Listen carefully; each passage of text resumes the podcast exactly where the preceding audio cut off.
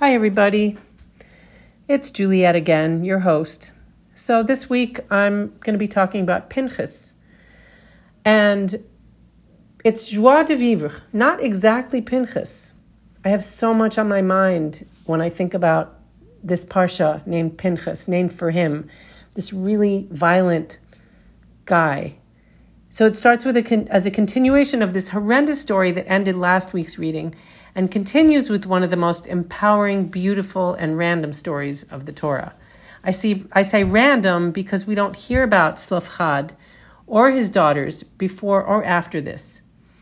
So this guy Tzlofchad is supposed to be a good guy. He's righteous in that he didn't participate in Korach's rebellion against Moses. That's pretty much all we know about him. And Pinchas is supposed to be righteous too, according to God. But I don't like him at all. Pinchas is what we would call a zealot. He's violent and he's ready to kill in the name of God. In last week's Parsha, after the talking donkey and Balak and Balaam took up most of the story, it ended with this brutal murder by Pinchas. He's an Israelite who was all too happy to stick his sword through a couple. It's an Israelite man and a Moabite or a Midianite woman. It's not really consistent how they identify her. They're entering a tent to have sex. He literally follows them into the tent and stabs them through as if they were one. Like, yuck. Gross, right? The story of Pinchas is all about the Israelites being lured away, apparently through the use of sex, to worship a different God. Um, you know, this struggle towards monotheism is a very, very long one, so that's why it keeps coming up in the Torah. And our God, the Israelite God, our in in quotes, orders the ringleaders to be impaled. A plague that God has started again. God, is that not getting old? It stopped because of this righteous behavior on Pinchas's part. Pinchas is rewarded for his behavior at the beginning of this week's reading. He and his descendants will all become priests forevermore. So here's something that struck me God seems to live from a place of outrage. He's ready to spring at any moment, and he rewards violence. Not good. Another thing that struck me random women are named in this parsha. They actually have names the Midianite women, woman, and the daughters of Tzlofchad, which is a really rare thing in the Torah. And these daughters are special, and I'm going to tell you why they're special. So, Tzlofchad has five daughters, and when he dies, they're not due to inherit any of his property, and that's going to leave them desolate. So they appeal to Moses, they go as a group, and Moses goes to God. He's like, okay, let me check this out for you. I'll go to talk to God. And God says, okay, you know what? Yeah, the law should be changed so females can inherit property so long as there are no males around. Obviously, that's a big deal at that time if we put this in context. And I think it is important to put the Torah in the historical context. So this is a really big win. And there's no big argument, it's just pure and simple justice. Here, God is actually kind and caring, the opposite of what he was just a few minutes ago. So today we might say that God has, I think this is kind of funny. Today, we might say that God has borderline personality disorder. I mean, this actually occurred to me. It's like his behavior is erratic, he's manipulative, he swings between being kind and generous and then violent and punishing and rageful. This God is a God you're walking around on eggshells. All joking aside, what do you do in a world that has all of these things? Injustice, violence, outrage, and also justice and love and caring and open mindedness and flexibility. What do you do with this seeming contradiction, having to hold all of these pieces? Well, in the middle of this week's Parsha, I feel like there's a little bit of an answer to that. There's a repetitive taking of the census, and it ends with a reminder like they go through all the different tribes, the different clans. This is how many 53,400 in this clan and 50, you know, blah, blah, blah, blah. And it ends with a reminder of the holidays. The Parsha ends with a, a reminder of the holidays, how to observe them, and most specifically, the, the sacrifices to be made and how to make them. To me, it's like saying, there's a normal, even keeled part of life too. It goes on, life goes on, no matter what you think. Everything continues, the drama passes, life can be routine as well. I was listening to this podcast called The Experiment. I don't know if I mentioned it last week. I love this podcast. It's a pretty new one, it's an NPR one. And the host was uh, someone was interviewing Dr. Ruth, Dr. Ruth, Ruth Westheimer, the other day. Dr. Ruth has a very special place in my heart because I was a young teen when she started talking about sex on the radio, and I used to listen to her every single week. And I was wondering, what would she say about the whoring women in the Bible? Ha!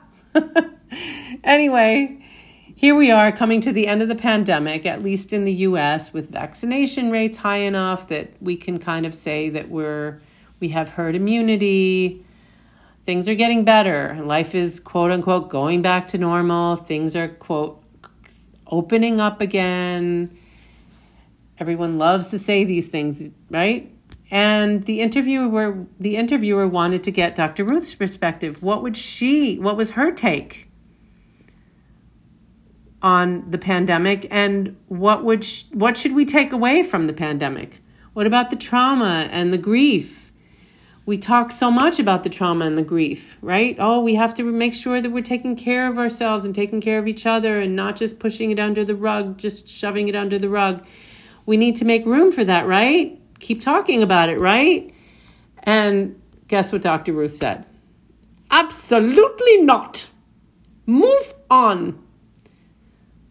Okay, I hope that was a good imitation of her. Well, well, anyway, so I she was so, you know, she's a really strong personality and here we are when all the rest of us were whining, Dr. Ruth knew that this pandemic would end. She stayed in her apartment, never went out according to what I heard, She's she was 92, she's 93 now. She was all alone for over a year, never going out.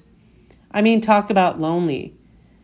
And she said she was a therapist to herself, and that was a really good thing that she could be a good therapist to herself. And that got her through it. So, this is the perspective of a woman who was sent off to travel on her own to safety as a young child. I think she was eight or something like that during World War II lost her entire family to the Holocaust and made a new life over and over again in several different countries. I, I saw a movie, there, there's a Netflix movie about her on, um, yeah, a Netflix movie that came out during the pandemic. And it was so inspiring to me while I was recovering from coronavirus because I was like, wow, if she can get through this, if she could get through that, everything that she did, it, it amazing. This is the kind of person who only looks forward. She says, move on. Take the lessons from the past, from the Holocaust, from the pandemic. Never forget them, but move on. Keep planning for the future. The tulips, she said, were so beautiful this year, and they will be even more beautiful next year. Dr. Ruth loves to repeat the phrase joie de vivre. So, what do we take from the lessons of the Torah and what do we leave behind? What do we take, right, from Torah? So, how about we leave behind the violence and the misogyny of an ancient society? I mean, isn't it time? How about we leave behind the almost constant state of outrage that seems to be coming from God? Because we're kind of carrying that with us. In, there's so much to be outraged about. It's not good for us individually to carry so much outrage with us all the time, and it ripples out in destructive ways socially and societally. I think it's time to let that all go, don't you think? It doesn't mean that we don't do something about what's wrong, but we're not constantly talking about it and rehashing it. And I mean, we know, we know. So, how about Instead, we carry forward the lessons of the power of the collective and the power of women, the ability to work together. How about we carry forward the ability of these women to lead the way for other women and to do so peacefully without fighting They didn't fight each other. I mean, at least that's not in the in the Torah. We could imagine what went on, but they went as a collective. Someone in my morning minyan said, and you can come. I talked about it last week. They pointed out how often do sisters get along? And five of them. I mean, they come as a group, level headed, organized, coherent, and they talk to Moses. How about the possibility also of those of us who can stand up for those who cannot stand up for themselves? How about that? We carry that forward. We stand up level headed, organized, and coherent. And how about more joie de vivre? Hope to hear from you. Hope to see you next week. I hope you'll listen again. And thanks for being here with me today. Shavua Tov. Have a good week.